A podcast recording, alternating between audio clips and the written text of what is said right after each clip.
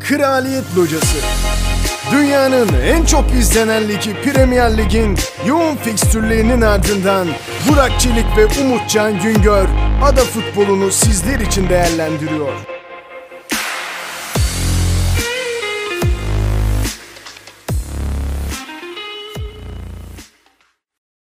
Kraliyet Locası'nda yerinizi aldıysanız Premier Lig'in 10. haftasını değerlendirmeye başlıyoruz.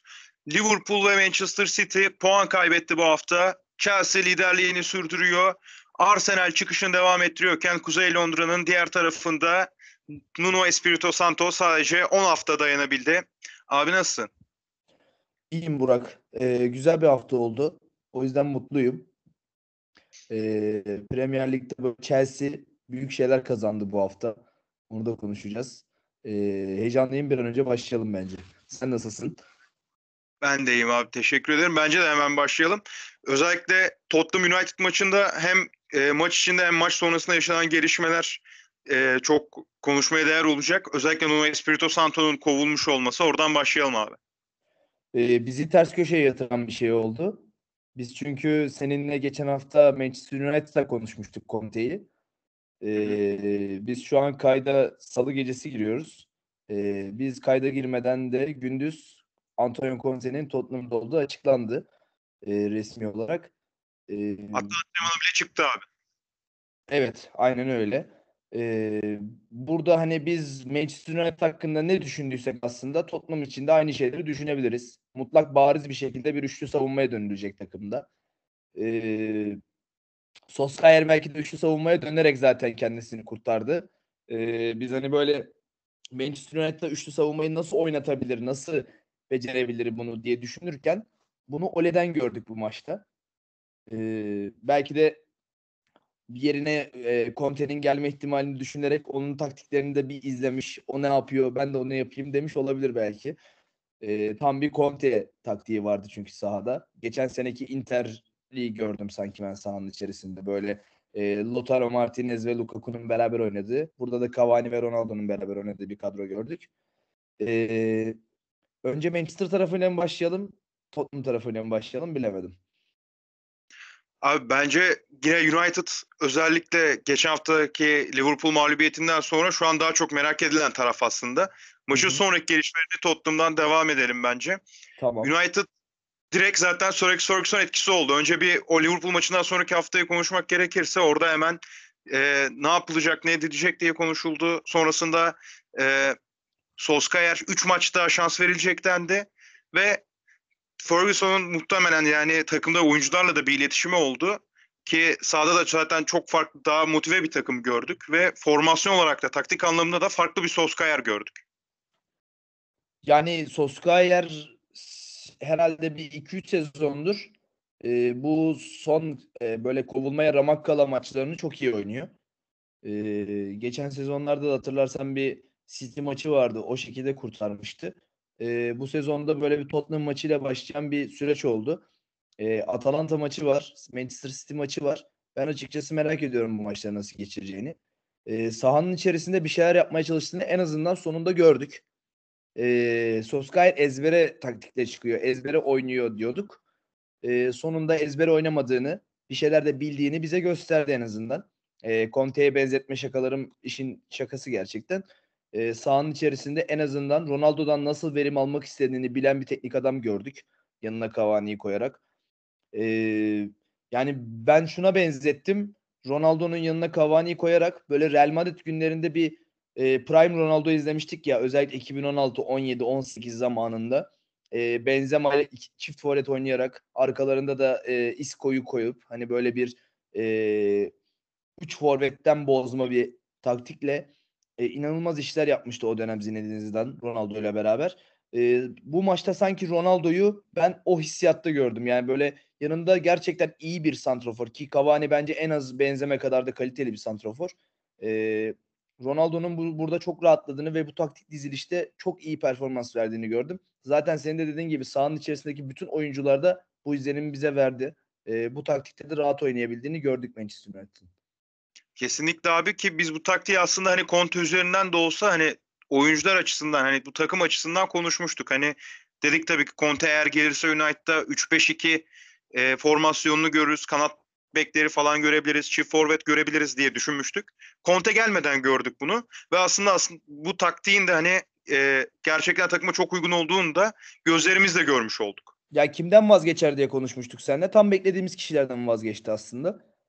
Ee, yani dört dörtlük bir tespit oldu diyebilirim ya bizim açımızdan da. Aynen öyle. Yani aslında çok zor bir e, şeyde değildi. Tahmin değildi. Sadece ben şeyi şaşırıyorum halen de. Hani kanat beke geçtin artık. Orada hani Lukşov inatı neden? Tamam. Yani ona ben de şaşırdım biliyor musun? Bir Alex Teles görmek isterdim açıkçası orada ama evet. herhalde Atalanta maçında kullanmayı planlıyor yine. Öyle bir de hani yedeklerde de yoktu Alex Teles. Ben şimdi e, şu, tam şu an saat 11 oldu. Manchester United Atalanta maçı başlıyor şu anda. Hani kadroda da Atalanta maçı kadrosunda da Alex Teles yedeklerde. ben bakmamıştım valla. Şaşırdım şu anda. Yani çok ilginç. Anlam veremiyorum hiç pek de Alex Teles kararına Soskayer'in. Tamam hadi öncekinde, önceki formasyonda orada kullanmak istemedin hani Alex Teles'i diyelim. Öyle kabul edelim. Ama burada kanat bek kullanacaksın artık. Alex Teles'ten daha uygun kim var takımda yani? Yani bu konuda zaten sana katıldığımı biliyorsun. Sahanın içerisinde de gördük zaten. Yani Tottenham'ın birkaç pozisyonunda yine o e, savunma zaafını hissettik. Özellikle sağ taraftan çok fazla atak yaptı Tottenham. E, Luke Shaw'un üzerinden. Ama orada e, çok şükür ki Harry Maguire'la Luke Shaw'un arasına bir Rafael Varane girdi. E, ve haftalardır o Luke Shaw'la Harry Maguire'ın arasındaki boşluğun kapanmasına sebep oldu ve belki de e, Tottenham'ın gole ulaşamaması ya da Manchester United'ın gol yememesinin sebebi buydu. Kesinlikle öyle. Varan yani tam bir sakatlıktan döndükten sonra tam bir orada komutan gibi aslında çevresini topluyor biraz. Hani hem akıl olarak hem de fiziken e, boşlukları çok iyi kapatıyor. Çok iyi yönlendiriyor etrafındakileri. Sanki 33-34 yaşındaki bir e, kurt oyuncu gibi şu anda. Takım için çok değerli. Rafael ya çok da müsait bunu yapmaya zaten Manchester United savunması. O kadar çok boşluk oluyor ki. Vara'nın da çok sevdiği bir aslında şey bu defans yapısı böyle çok fazla açık kapatmayı seven bir karakterde bir oyuncu. Ya hoşuna gitmiyordur ama bunu yapma konusunda meziyetli bir oyuncu. Ee, United savunmasını bir nebze toparlayabildiğini düşünüyorum ben ama e, Tottenham maçı da çok yanıltıcı bir maç olabilir. Tottenham'ın da ne derece kötü olduğunu geçen hafta da konuşmuştuk zaten seninle bu maçla ilgili beklentilerimizde. Ee, yani önümüzdeki hafta Manchester City karşısında çok daha ağır bir e, skorla karşılaşabilir Manchester United bu mantaliteyle devam ederse diye düşünüyorum ben 3-0'lık skora rağmen. Kesinlikle. Tabii ki zaten Premier Lig'de skorlar hep yanıltıcı olmuştur. Yani bir skor bu maçta bu takım bu skoru aldıysa artık daha belli doğrulmaz gibi ya da bu skoru aldıysa daha hep daha iyi olacak, hep iyi olacak diye bir şey demek yanlış olur Premier Lig'de. Öte yandan boşluklar, arkadaki boşluklar falan demişken benim yine dikkatimi Liverpool maçında olduğu gibi şu olay çekti. Manchester United'da sarı kart gören oyuncular hep sahanın sol tarafındaki oyuncular. Luke Shaw, Fred ve Maguire. Çok geldiler çünkü oradan. Gerçekten Tottenham çok geldi oradan. Ya Tottenham Emre'yi çok güzel. Zaten Liverpool'da orayı çok iyi kullanan, en iyi kullandığı taraf zaten Liverpool'un da. Tottenham aynı şekilde. Hani e, burada Manchester United'ın hiçbir önlem almıyor olması, öte yandan e, burada yaratılan sıkıntılar Manchester belini hep bükecek. Yani bu, bu noktaya hani müdahalesini sadece Varan'ı o bölgeye yerleştirerek yapmaya çalıştı ama ben de bunun yeterli olacağını düşünmüyorum. Ee, o yüzden söyledim aslında da aynı şeyi. Az önceki şeyi. Ee, yani bu bölgede gerçekten belini bükecek diyorsun. Doğru söylüyorsun. Ee, zaten rakipler de bence buna göre hazırlanıyor. Ki ben eminim e, önümüzdeki hafta da Pep Guardiola e, orada Gabriel Jesus'u kullanırken aynı zamanda farklı bir e, planlama da yapacaktır Orada daha hızlı bir oyuncuyu da tercih ederse şaşırmam Riyad Mahrez gibi. Ee, yine de Jesus'u da kullansa Jesus'u da buradaki açığı çok net bir şekilde kullanabilmesi için e, çalıştıracaktır hafta boyunca. E, Soskayer'in de bir şey yapabileceğini düşünmüyorum ben açıkçası. Yani bu noktada artık bunu kabullenmiş ve e, çaresiz bir şekilde kenardan izliyor gibi geliyor bana. Biraz o konuda da garip Soskayer. Yani bakalım nasıl olacak. Aynen öyle. Bence bunun şu an tek çözümü hani Alex Teres'i de oynatmadığı senaryoda devre arasında mutlak bir transfer o bölgeye en azından orta saha bölgesine. e, hani Chelsea Saul aldı artık. Saul işi yattı ama Saul tarzında bir oyuncu bulabilirse oraya Manchester United orta sahaya hani en azından e, bir çözüm ihtimali doğmuş olabilir. Öte yandan gollere bakarsak abi yani Cristiano Ronaldo Manchester United'da goller atıyor geldiğinden beri. Atmıyor değil fakat galiba geldiğinden beri attığı en güzel gol buydu. E, gittiği yani en son böyle 2008-2009 sezonundaki attığı gollerden birisine çok benzettim ben. E, ya o zamanki hissiyatı verdi bana. Çok mutluyum attığı golden sonra. E, zaten kendisi de o kadar hırslıydı ki maçı izlerken zaten hepimiz gördük. O sayılmayan golünde de sevinirken ne kadar hırslı olduğunu bize hissettirdi. E, bu açıdan Ronaldo'nun da böyle bir golle Liverpool hezimetinden sonra geri dönmüş olması beni çok mutlu etti. Kesinlikle öyle abi. Yani Ronaldo zaten şu anda bize tamamen o United 2008'deki hırsını, o tutkusunu yansıtıyor. Ya belki de sahada yansıtan tek isim. O yüzden United'ı izlemek e, her futbol sever açısından bence daha farklı oldu artık Ronaldo takıma katıldığından beri.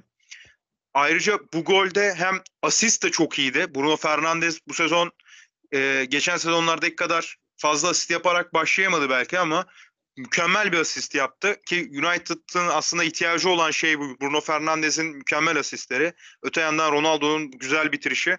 Hani maçı zaten e, aşırı farklı, keyifli bir seviyeye çıkardı. Ya Bruno Fernandes çok zaten usta bir ayak bence. Bunu zaten tartışmamıza gerek yok. Geçen sezon 30 gole katkı yaptı direkt olarak. Ee, bu sezon bir başlangıçta ya benim aklıma şey geliyor direkt. Ee, hatırlarsın bu Juventus'tan ayrıldıktan sonra Ronaldo, Kellini'nin bir açıklaması oldu. Biz e, Ronaldo gelmeden önce takım için oynuyorduk. Ronaldo geldikten sonra Ronaldo için oynamaya başladık diye. E, birazcık bunun bocalamasını da yaşamış olabilir diye düşünüyorum geldiğinden beri. Ronaldo geldiğinden beri. E, çünkü Ronaldo geldiğinden sonra ciddi derece skor katkısı çok azaldı Bruno Fernandes'in. Yanlış görmüyorsam eğer istatistiklerde bir gol iki asisti var Ronaldo geldikten sonra. Eee burada hani bu iki asiste de bu arada bu maçta yaptığı asist de dahil. Yani bundan öncesinde hani bu maçtan önce bir gol bir asisti vardı Ronaldo geldiğinden beri. Ki geçen sezon 30 gol diyorum hani 18 gol 12 asist yapmış bir oyuncu. E, bu noktada da belki e, onun direkt Ronaldo'yla birebir oynamasındansa yanına bir santrafor koymak o açıdan da rahatlatmış olabilir e, Manchester United Fernandez'i. E, Fernandez biraz da böyle geniş alanda oynamayı seven bir oyuncu olduğu için sağında solunda belki bir kanat kanat forvetler olmadığı zaman da rahat ediyor, rahat hissediyor olabilir kendisini. Direkt santraforlarla santraforlarla oynamak da hoşuna gidiyor olabilir. Ee, bugün o, o rahatlığını hissettim ben şahsen Fernandez'in. Özellikle Cavani'nin ikinci Cavani'nin attığı ikinci golde Ronaldo'ya topu aktarırken de bütün e, savunma oyuncularının onun üzerinde olması Ronaldo'yu da Cavani'yi de çok rahatlattı ki Cavani bomboştu gol pozisyonunda. E, 77 dakika oyunda kaldı Fernandez ve bence 4 dörtlük bir performans sergiledi bu maçta. Kesinlikle öyle abi. Hernandez aslında bu sistemde, bu formasyonda kendi yeteneklerini, kendi meziyetlerini çok daha rahat bir şekilde sergileyebildi. Çünkü orta sahada orta sahanın odak noktası kanatlar oluyordu senin de dediğin gibi. Şimdi sadece ön tarafa odaklanmak durumunda kaldılar bu düzende. Bruno Fernandes hani daha topu aldır almaz, ayağını alır almaz sadece belli bir noktaya odaklanması gerekiyordu. Ki Cavani ve Ronaldo o kadar tecrübeli oyuncular ki yani kendi yeteneklerini bir yana koyduğumuzda e, tamamen Bruno Fernandes'in en iyi pas opsiyonunun olacağı noktalara gittiler maç boyunca. Zaten e, izleyenlerin de dikkatini çekmiştir bu. Öte yandan Ronaldo ile Cavani'nin yan yana oynaması yani dedin ya Ronaldo'ya göre bir oyun oynaması, oyun, oyun oynamaya çalışıyordu. Olabilirdi United hani bu haftaya kadar. Madem öyle Ronaldo'nun şu anda en uygun yani şu anki Ronaldo'nun en uygun olduğu formasyon çift forvet. Bunu da zaten bu maçta görmüş olduk. Ya aslında uzun zamandır öyle diye düşünüyorum ben biliyor musun? Benzema örneğini de o yüzden verdim. Kesinlikle zaten Ronaldo hani ikinci golde de Cavani'ye asisti yaparken aslında sadece çift forvette e, ona besleneceği anlamında değil, yanındakine besleyebileceğini göstermiş oldu. Aynen öyle. Yani çok klas bir asist yaptı. Öncesinde çalım attı sonrasında Cavani'ye çıkardı ki Cavani de öte yandan tartışılan bir isimdi. Hani daha ne verebilir ki bu takıma diye. Hani geçen sezonda sadece belli bir e, geçen sezonun belli bir döneminde sadece katkıda bulunabildi. Ama şu anda bu formasyonda e, hem Ronaldo hem Cavani daha rahat oynadığını hissettik. Bir de ben daha önce de söylemiştim geçen haftalarda. Hani neden Ronaldo ile Cavani yan yana ileride denemiyor diye. Deneyince de ne olduğunu görmüş olduk. Çok net bir sonuç aldılar yani. Aynen öyle abi. Ee, üçüncü gole, gole gelirsek Rashford hani sakatlıktan bence çok iyi döndü. Liverpool maçındaki yaptığı o hatayı göz ardı edersek ben Rashford'un sakatlıktan çok iyi döndüğünü düşünüyorum. E, ikinci golü yanlış bilmiyorsam. E, Evet. Yani ben de çok mutluyum. Rashford'un çok değerli bir oyuncu olduğunu düşünüyorum. Manchester United için. Hatta belki de Ronaldo'nun yanında Cavani'yi düşünmediği zaman Rashford'u düşünebilecek kadar santraforda oynayabilen bir oyuncu. E, o açıdan çok büyük bir kazanım Manchester United için bu sezonda. En azından Kasım ayının başında yavaş yavaş form tutan bir Rashford. E, oldukça iyi, iyi bir koz olacaktır bence Solskjaer için. Kesinlikle öyle abi. Sadece United adına, United kadrosu adına şu üzücü olacak. Ee, Greenwood'da mesela nasıl faydalanabilir bu formasyonda? Hani Cavani'yi dinlendirdiği ya da Ronaldo'yu dinlendireceği maçta olursa o zamanlar hani Greenwood biraz ikinci planda kaldı bu formasyonda. Öte yandan Sancho aynı şekilde. Hani burada biraz da böyle bir problemler doğdu şimdi bu formasyonda. Yani en azından hani şöyle düşünebilir. Biraz daha rotasyonlu kullanabileceği bir kadrosu olur. Ee, belki de Chelsea'nin yaptıklarını yapmaya başlar. Chelsea'nin de ne kadar e, makine gibi işlediğini görüyoruz yani bu rotasyon sistemiyle. Manchester United açısından da faydalı olabilir. En azından her maça Greenwood, Fernandes, Sancho, Ronaldo ezberiyle çıkmazlar ya da Rashford gibi ezberle çıkmazlar. Aynen öyle. Bakalım krizi fırsata çevirebilecek mi? Öte yandan Tottenham bakalım bu şu anda bulunduğu krizi fırsata çevirebilecek mi sorusunu sorduğumuz takım aslında. Ee, bize aslında en başından beri konuşuyoruz Tottenham'ın formasyonunu, e, Espirito Santo'nun yapmak istediklerini ya da yanlış yaptıklarını vesaire. Conte ile beraber bakalım neler olacak abi. Yani Santo ile ilgili ben şöyle bir şey geldi aklıma benim. Ee, Albert Einstein'ın bir sözü var biliyorsun. Delilik aynı şeyleri tekrar tekrar yapıp farklı sonuçlar beklemek diye. Ee, Manchester United maçı öncesi ben kadroya baktım. Yine aynı kadro. Yine aynı diziliş. Hiçbir farklılık yok. Ee, her hafta Tottenham'ın ne kadar kötü oynadığını, Tottenham'ın ne kadar verimsiz oynadığını, e, savunmada da artık iyi olamadıklarını konuştuğumuz bir süreçte teknik direktörün 10. haftaya gelindiğinde hala aynı kadroda ısrar etmesi, hala bir oyuncu bile değiştirmeden devam etmeye çalışması e, koltuğunu kaybetmesine sebep oldu. E, burada çok daha e, özgüvenli, özellikle geçen sezonki Inter şampiyonluğundan sonra ve çok daha güçlü bir teknik direktör geliyor bence şu anda Tottenham'ın başına. E, Cesc Fabregas da e, Tottenham'ın Conte ile anlaşmasıyla ilgili e, çok hani övücü bir şekilde yani bunu söylemeye çok üzgünüm ama na, ne kadar güzel bir anlaşma şeklinde bir tweet atmış İngilizce. Ee, burada hani Arsenal'in simge isimlerinden birisi olan Fabregas'ın da ne kadar imrenerek baktığını görüyoruz. Ben açıkçası e, seyircinin de maç sonundaki yuhalamalarının Conte açıklamasından sonra büyük bir sevince döndüğünü düşünüyorum. Ee, belki de geçmişteki Mourinho imzasından bile büyük bir imza kulüp tarihinde. Yani Conte'yi ben çok heyecanlı bir şekilde bekliyorum Tottenham'ın başında.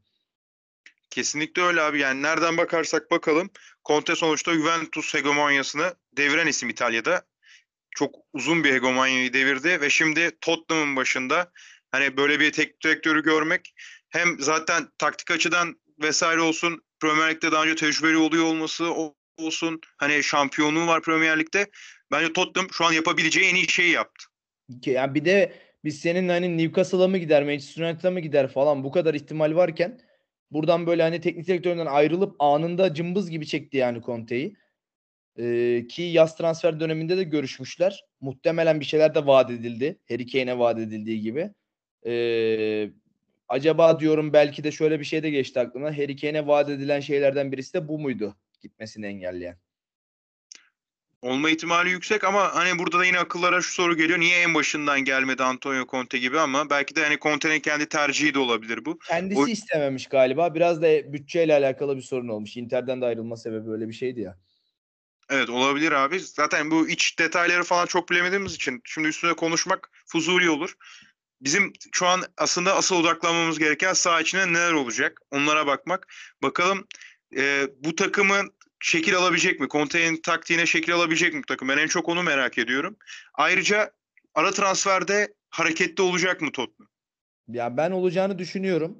Çünkü biz bir üçlü defans denemesi yapmıştık sen de Tottenham'da hatırlarsan. Evet. Böyle sezon başında. Bir sağ kanat bek çok çıkaramamıştık Emerson haricinde. Ee, orta sahada büyük bir eksiği var bence diye konuşmuştuk.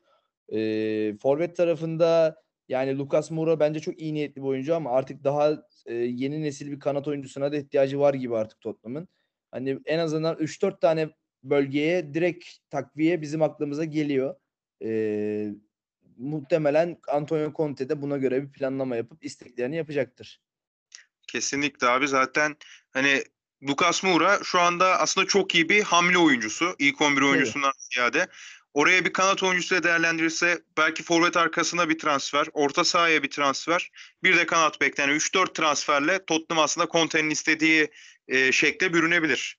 Onu da Tabii artık önümüzdeki haftalarda ve Ocak ayında görmüş olacağız.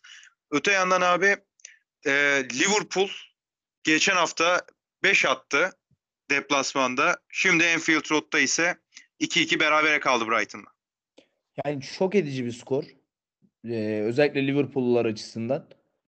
Ee, burada yani sahadan sildi Manchester United'ı biliyorsun Old Trafford'da. Ee, bu kadrodan sadece iki değişiklik vardı sahada. Klopp bir iki değişiklik yapmıştı. Birisi sakatlık nedeniyle Curtis Jones ilk 11'deydi. Ee, birisi de Jota'nın yerine Mane.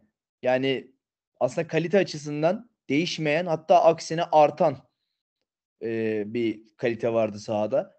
E, Sadio Mane'nin neden oynamadığını sorgulamıştık mesela Manchester United maçında. Bu maçta ilk 11'deydi.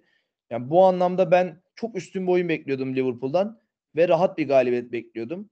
E, ki Brighton'da haftalardır ne kadar çok övüyoruz. E, sadece City karşısında biraz aciz duruma düşmüşlerdi. Biraz da o beni referans aldırmıştı bu maçla alakalı. E, aslında iyi de başladılar. E, golleri de buldular ama e, ilerleyen dakikalarda konuşuruz hani ne hikmetse bir anda bambaşka bir Liverpool gördük. Sanki bir beyaz Liverpool ve siyah Liverpool vardı sahada. Kesinlikle öyle abi. Bir de hani Brighton geçen hafta City'ye karşı kaybetmesi yani hem de yani kaybetmesi derken oyun açısından ezilmesi. Biz Brighton'ın o kadar ezilmesini beklemiyorduk. Şimdi bir de Liverpool deplasmana gelip bu şekilde oynaması belki de Liverpool e, bir nasıl diyelim rehavete kapıldı belki de. Yüzde yüz öyle düşünüyorum ben de. Yani çok bariz belliydi zaten sahanın içerisinde. Bir de erkenden 2-0'ı bulmak Liverpool'u iyice rahatlattı.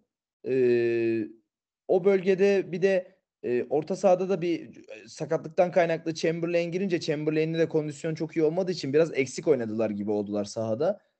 Ee, o açıdan ben hani birazcık belki de bu maçta rotasyon tercihi yapabilirdi diye düşündüm. Özellikle Manchester United ve Atletico Madrid maçları arasında denk gelen hafta olduğu için.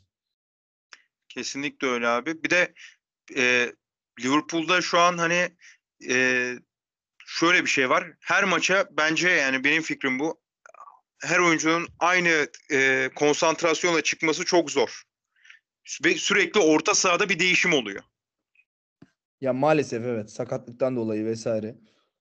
Aynen öyle. Yani bunun aslında büyük bir etken olduğunu düşünüyorum ama Liverpool'un şu anda en büyük avantajı ileri hattının hiçbir şekilde formdan düşmemesi.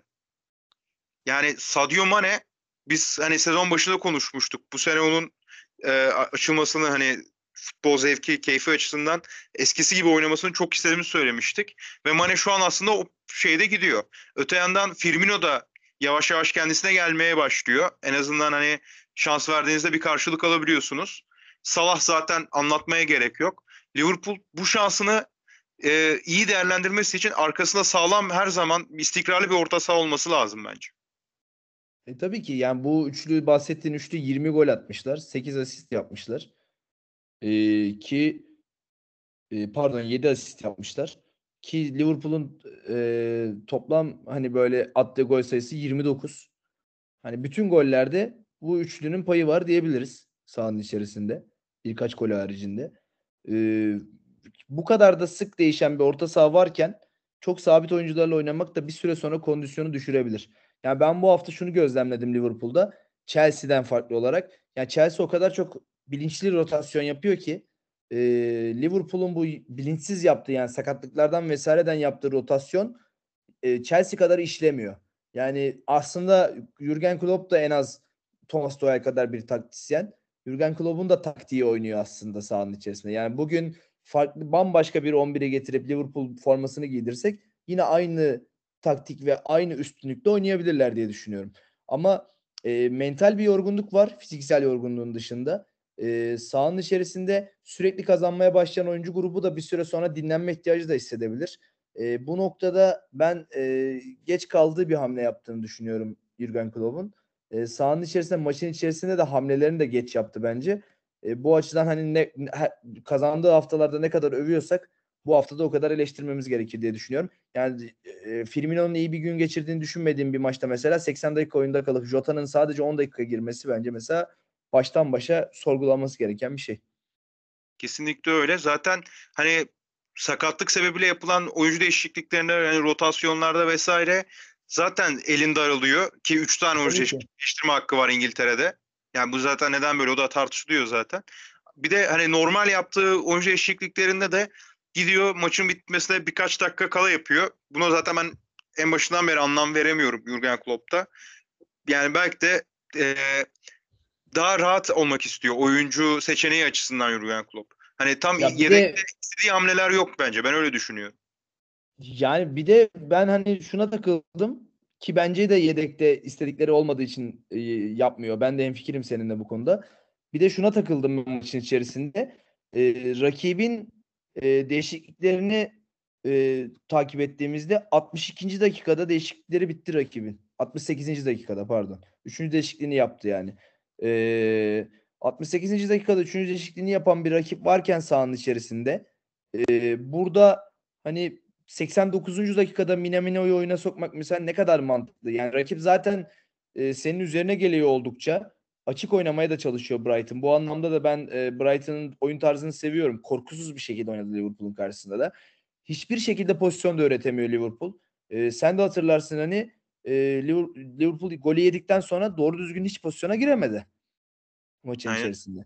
Ciddi derecede pozisyonlar da verdi. E, ben net hatırlıyorum hani Kukurela ve Mvepu'nun e, iki kritik pozisyonu vardı ki e, Alisson Becker kurtardı ikisini de.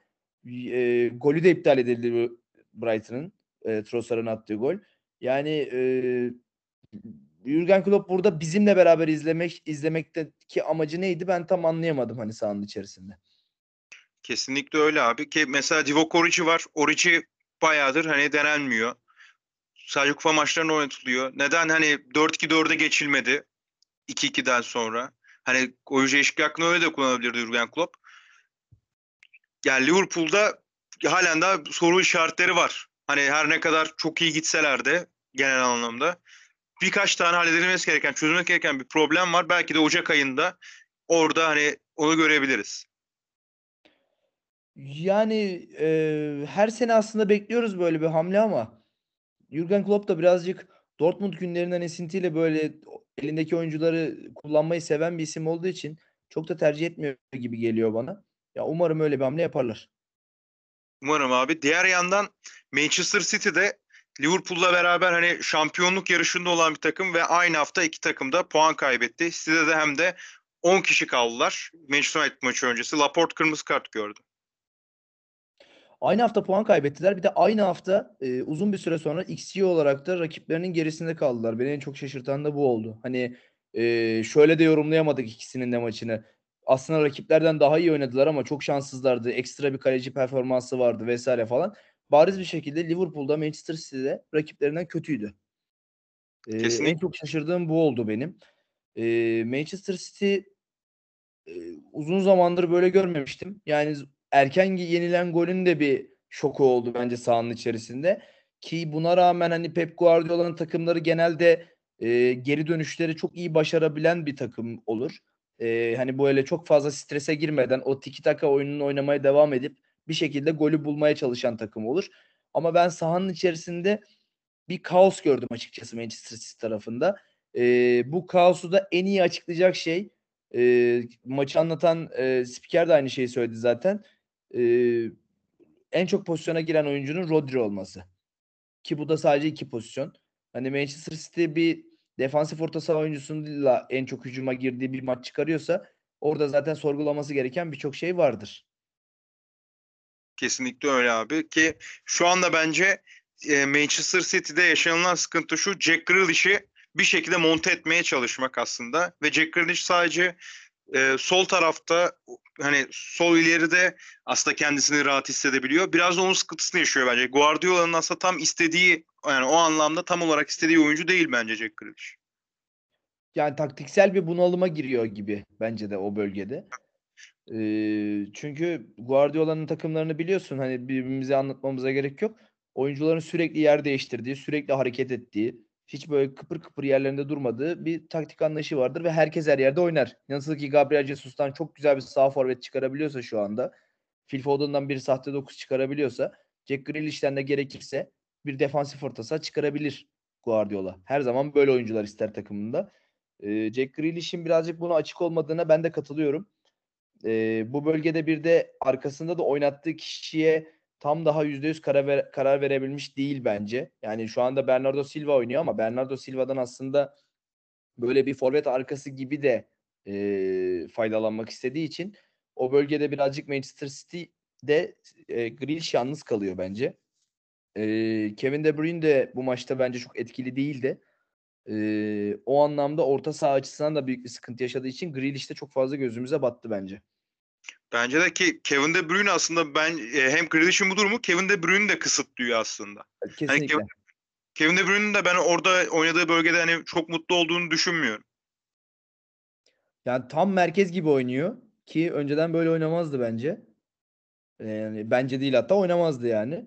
Ee, kesinlikle ben de mutlu olduğunu düşünmüyorum ki e, oyundan çıkarken de zaten surat ifadesinden de anlaşılıyordu hiç mutlu olmadı. Kesinlikle öyle abi. Ve Crystal Palace konuşacak olursak da Wilfried Zaha yani beni kendisine hayran bıraktırmaya devam ediyor ve ben her zaman Zaha'nın Crystal Palace'tan daha üst bir seviyede olduğunu düşünüyorum. Ya biz bunu bir hafta sonra bu hafta sonu bir arkadaşımla konuştuk. Böyle daha City maçı olmadan. Arsenal maçını izliyorduk beraber. Ee, hatırlarsın sen de Nikola Pepe'yi aldı Arsenal 82 milyon euroya. Wilfried Zaha'ya 100 milyon euro vermemek için. Ee, biz de şöyle dedik hani Zaha'nın ne yaptığı belli en azından Premier Lig'in içerisinde. Yani 100 milyon euro o arada bir 18 milyon euro fark var. Arsenal'de bunu verebilecek bir kulüp. Keşke verseydi zamanında dedik. Sanki Wilfred Zaha da bizi duymuş gibi o kadar güzel böyle parmak ısırtan bir performans gösterdi ki sahanın içerisinde. Biz de hayran hayran seyrettik. Aynı aynı akşam üstünde. Yani bu, bu konuşma böyle 1-2 saat öncesinde oluyor City maçının. Ee, hem gol hem kırmızı kart. Hani rakibe daha e, ne kadar e, sorun çıkartabilir. Ben e, uzun zamandır bu kadar solo güzel bir solo performans izlememiştim. E, daha böyle Big Six dediğimiz takımların dışında. E, çok beğendim ben de Zaha'yı yani. Kesinlikle abi. Yani Arsenal aslında hani Arsenal açısından söylemeyeyim sadece. Premier League takımları özellikle Big Six, Big Six kulüpleri biraz kendi liglerin içinde dalıp baksalar oyuncu transfer edecekleri zaman e, Avrupa'dakinden daha fazla değerli oyuncu olabilirler. Kendi işlerine yarayacak. Ki Mesela... farkındaysan da zaten hani böyle e, Sadio Mane gibi, Diego Jota gibi e, hani örnek saymaya çalışsak birçok örnek sayarız. Aslında içeriden çıkan oyuncuların da ne derece kıymetlendiğini de görüyoruz. Kesinlikle öyle. Zaten Liverpool bunu aslında en iyi yapan takım diyebiliriz yani. Ee, bu bunu dikkat etseler, buna baksalar Crystal Palace gibi takımların da aslında böyle bir yandan e, kendilerine çelme takma ihtimallerini düşürmüş olacaklar. Ha, bizim açımızdan daha iyi oluyor. Premier Lig daha fazla keyifleniyor. Tabii, Ama Bayern Münih taktiği olur öbürü ya. Kesinlikle öyle. Hani e, bu açıdan Crystal Palace gibi takımlar izlemek daha zevkli oluyor. Bir de Gallagher'ı konuşmak lazım. Yani Gallagher inanılmaz bir performans gösteriyor. Ben hani e, hiç böyle bir performans beklemiyordum Gallagher'dan. Sezon başından beridir. Orada hani e, şöyle bir etkisi olduğunu düşünüyorum Patrick Vieira'nın. Patrick Vieira da bir orta saha. E, biraz daha defansif bir orta sahaydı tabii futbolcuyken ama e, bu anlamda ben hani çok kıymetlendirdiğini düşünüyorum e, Conor Gallagher'ı. En azından ben özel ilgilendiğini düşünüyorum. Zaten Chelsea patentli bir oyuncu. Yani Chelsea altyapısına yetişmiş ve şu anda kiralık olarak e, Crystal Palace'da olan bir oyuncu. E, sezonun sonunda bence güle oynaya Chelsea'ye dönecek ve Thomas Tuchel şu anda ellerini ovuşturuyordur. e, bir an önce dönse de onu orta sahaya monte etsem diye bu kadar orta saha bolluğuna olmasına rağmen e, 2000 doğumlu bir oyuncu. Hani o anlamda çok kıymetli bir yeni bir İngiliz çıkıyor diyebiliriz. Son dönemlerde zaten İngiliz futbolcular çok fazla çıkmaya başladılar. Gallagher da çok önemli bir kıymet bence ki golünü de attı zaten bu maçta. Kesinlikle abi zaten İngiltere'nin son jenerasyonu e, bomba gibi gelmeye devam ediyor. Gallagher bu örneklerden birisi. Hani Chelsea'ye döndüğünde eğer Tuchel'in takla tutacak olursa orta sahanın takımı var gibi bir şey olacak yani. Ya Sadece- tutmazsa da bence tutmazsa da Crystal Palace böyle rekor bir ücretle transfer edebilir. Bence de Ya yani da Crystal- e, keşke Arsenal falan sulansa yani. Aynen aslında ben de onu düşündüm. Arsenal'in şu anki özellikle oyun yapısına çok uyan bir oyuncu Gallagher.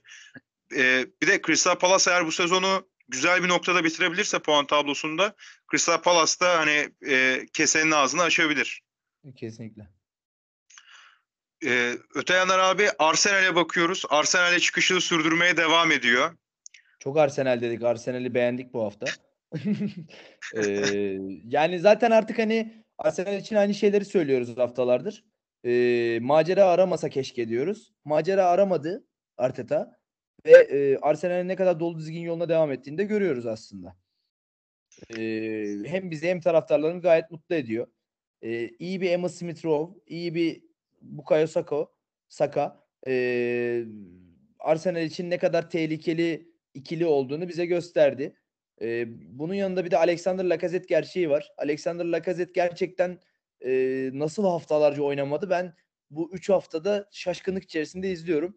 Yani e, muazzam bir ikinci forvet rolünde oynuyor. Aubameyang sola geçtiğinde Lacazette harika bir santrofor performansı veriyor. Emil Smith Rowe'u çok rahatlattı. Saka'yı çok rahatlattı. Yani sahanın içerisinde gerçekten bir 4-4-2 gibi oynuyorlar ya da 4-4-1-1 diye diyebiliriz. Ee, ve bu bölgede herkesi çok rahatlattı Alexander Lacazette. Ee, Arsenal'in de bu anlamda elindeki kıymeti ne kadar e, güzel bir şekilde işleyebildiğini de görüyoruz sahanın içerisinde.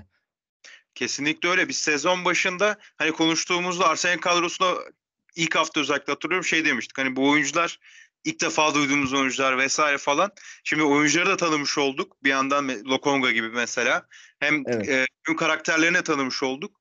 Arsenal bir anda ama hani yedekten de hamle oyuncuları böyle hani e, iyi oyuncuları sokabilecek kıvama geldi. Bir anda bir anda yani çok tehlikeli bir takıma dönüştü Arsenal. Ya tabii ki artık sezon başında o böyle e, sahanın içerisinde kullandığı oyuncuların bir kısmını tanımama durumumuz kalmadı. E, onları artık e, tercih de etmiyor. Daha çok alternatifi var Arsenal'in. Arsenal'in.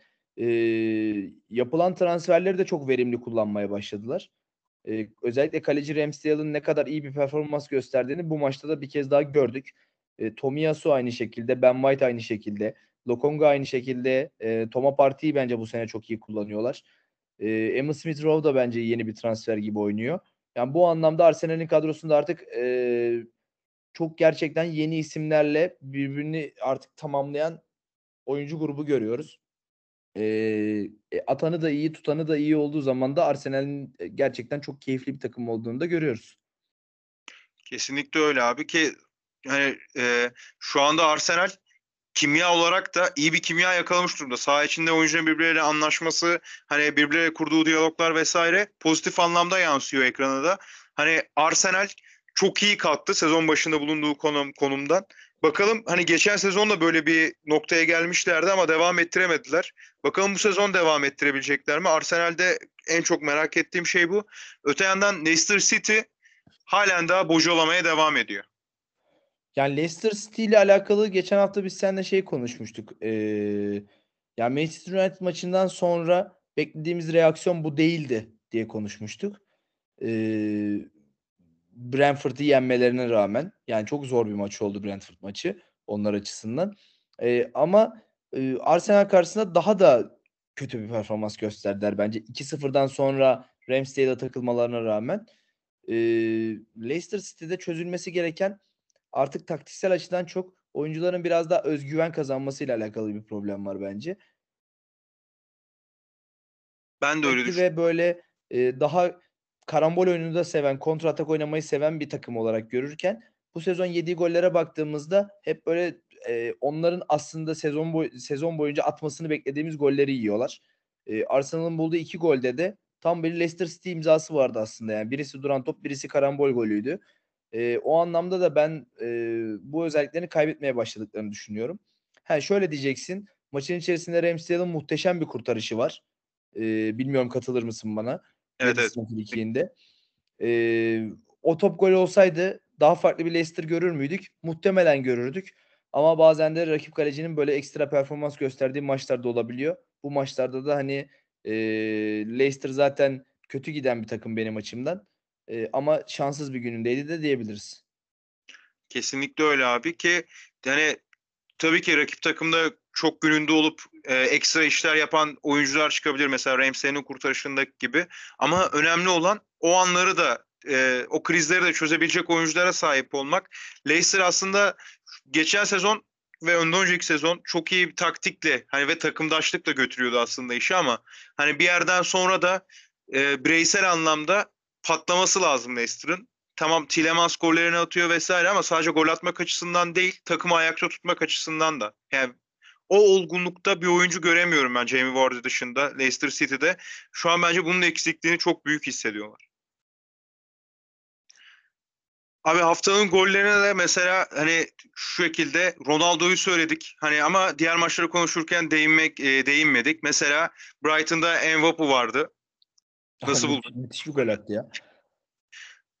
Aslında geçen hafta Tielemans e, çok benzer bir gol attı. Çok benziyordu. Bu biraz daha uzaktandı sanki. Aynen öyle. Bu biraz daha uzaktandı ve biraz daha beklenmedikti. Evet, evet. Ya bir de maç 2-0'dı ya.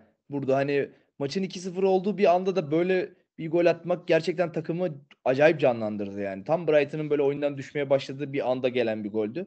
Süperdi bence. Kesinlikle öyle abi. Ee, Ronaldo'nun golü var dedik.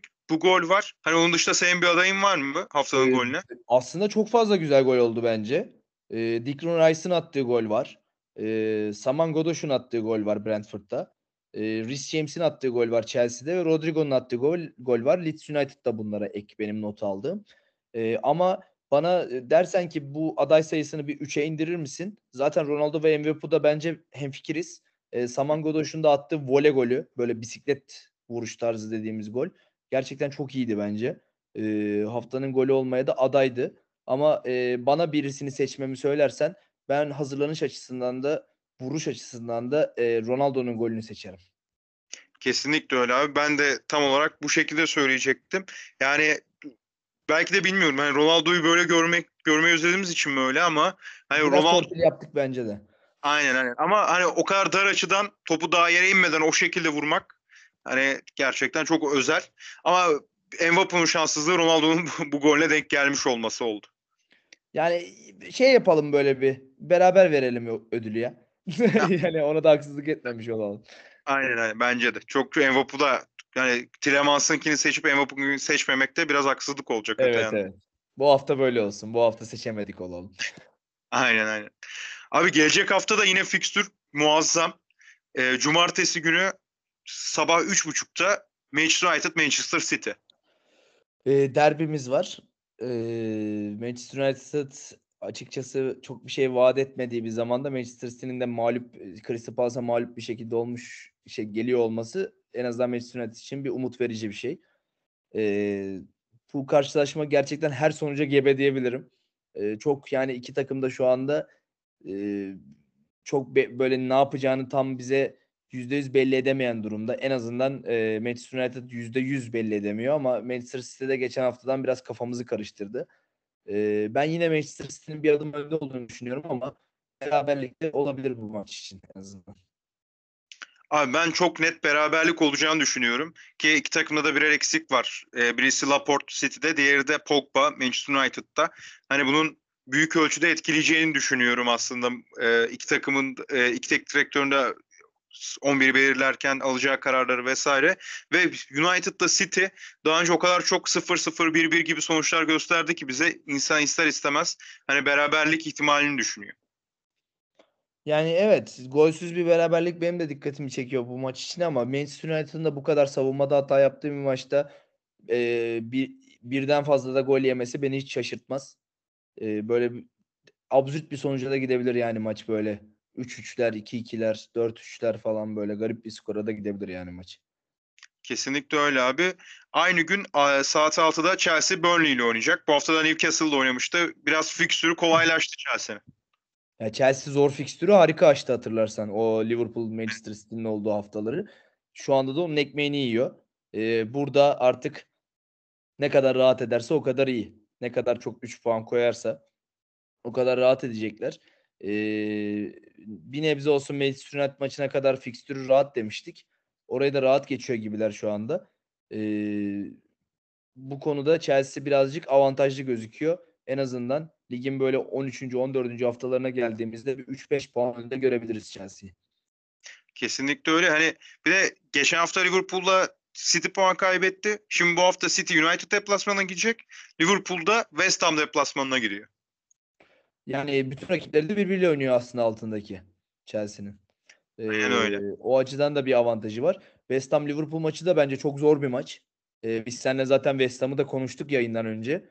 Yani West Ham'ın ne kadar heyecan verici bir futbol oynadığını ve ne seviyede olduğunu şu anda. Hani Manchester City ile aynı puanda Liverpool'un iki puan gerisinde ki şöyle konuştuk biz seninle de yayından önce. Hani ne konuştuğumuzu da söylemek istedim. Ee, Manchester United'ı yenmiş olsalardı ki çok dramatik bir şekilde kaybettiler o maçı biliyorsunuz. Evet. Ee, şu anda ikinci sırada yer alacaktı West Ham United.